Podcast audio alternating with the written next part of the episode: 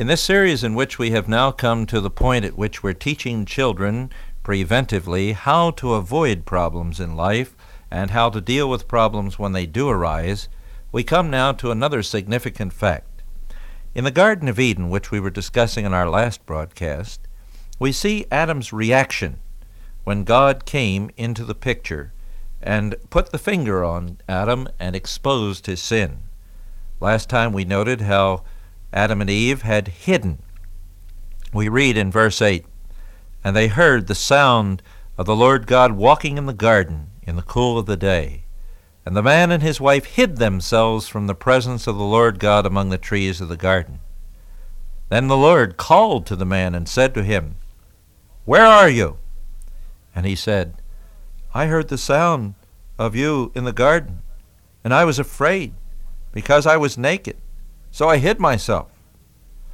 Now the interesting thing here is that Adam hid himself out of fear of God. He knew that he was going to be judged for his sin. We've discussed this matter of hiding out of fear and embarrassment and so on. But notice how God goes on. We read, he said, "Who told you that you were naked?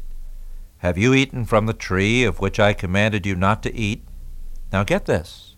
"And the man said, 'The woman whom you gave to me, she gave me from the tree, and I ate.'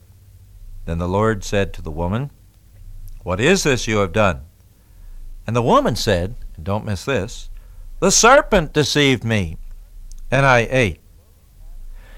Notice what both Adam and Eve, now that they have become sinners, treacherous, tricky, trying to get out from under the guilt of their sin, afraid, hiding, trying to run away and avoid this penetrating questioning by God, notice the first response that they make once they are ferreted out of the trees and can no longer hide themselves. Put somebody on the spot, and you'll find every time that this seems to be exactly what he does. Put a child on the spot, and you'll find out this is what he does. It's built into us as sinners from the very earliest days. What is it? Well, they shifted the blame. Blame shifting is natural to a sinner. It's born into the heart of a child. Nobody ever had to teach a child how to shift the blame. You just talk to him and he'll shift the blame every time. Here is a little sister. "Well, my little sister, she took the candy from me. That's why I hit her. Don't blame me. It's all her fault. She incited the whole thing." Notice how Adam and Eve do it. God comes to Adam and he says, "Did you eat?" And Adam says, "The woman," not talking about himself immediately, he turns the whole discussion from himself to somebody else. "The woman that you gave me." Notice, not himself, first of all, but the woman first, secondly, God, and then me. It's the woman's fault, and it's your fault, Lord. The woman that you gave me, she.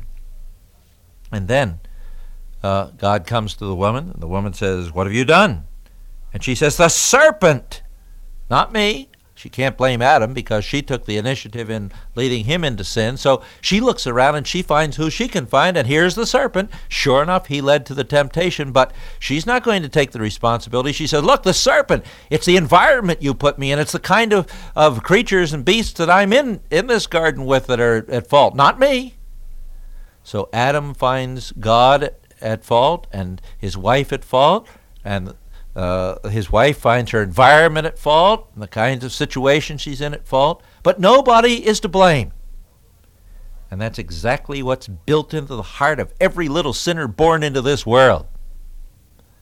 And every one of them will find you to blame because you didn't say things exactly clearly or exactly right, or you didn't give them what they needed to do something. Every child will blame the parent, just as Adam and Eve blamed God, and every child will blame those around him, will blame his brother, his sister, will blame a friend, will blame the teacher, will blame the circumstances, will blame whatever happens to be at hand.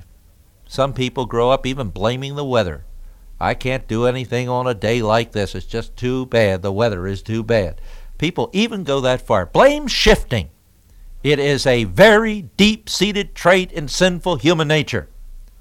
And therefore our children at an early date need to be shown that there is only one blame shifting in all of God's universe that He accepts. And that is the only real blame shift that can be made, where we acknowledge our sin and where we shift the blame through God's provision to His Son, Jesus Christ, the only one who will ever really or who could ever really accept the blame for us in any way that would ever be satisfactory to the God who blames us for our sin. There is the real case of blame shifting, where Jesus Christ on that cross bore the guilt and the penalty and the wrath of God for all of those who trust in Him as their Savior. And you know, that blame shifting God accepts, but we cannot accept any other. And children must be taught that they cannot accept any other, and that even when they shift the blame to Jesus Christ, that it's not because He's guilty, and it's not because they can be freed from their guilt by denying their guilt, but that the blame can be shifted only by acknowledging their guilt, only by recognizing their guilt, only by coming to the place where they say, I am guilty, can that blame be shifted. And I believe that one reason why a lot of children have a very hard time coming to know Jesus Christ as their Savior is because they have been allowed to build up this natural tendency as a pattern in their lives when the pressure is on, allowed to shift the blame to children around them or to people around them or to circumstances around them. And so they don't need a Savior. They don't really need to admit that they're sinners. They don't really need this Jesus Christ who came as a nice man, but who certainly didn't come to deal with them because they're not wrong to begin with. This is something that's very critical then in getting a child to see his need for Jesus Christ as his Savior, that he begin from an early day in relationship to his parents to say, I am guilty when he is.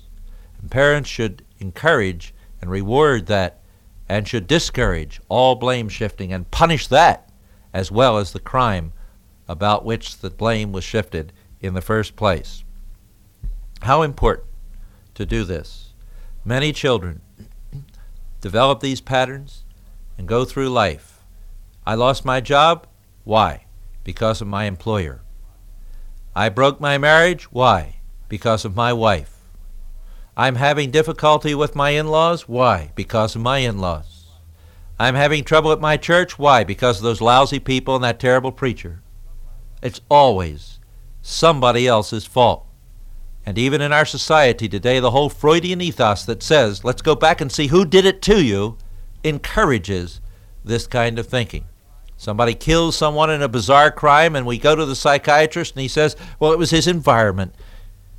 No, it's time that we began to examine Eden all over again to see that God condemns that blame shifting and demands that each one of us stand before Him as indeed we shall in the day of judgment and admit our sin. Only then are we ready to trust a Savior. Lord, bless us that we may teach our children this way for Christ's sake. Amen.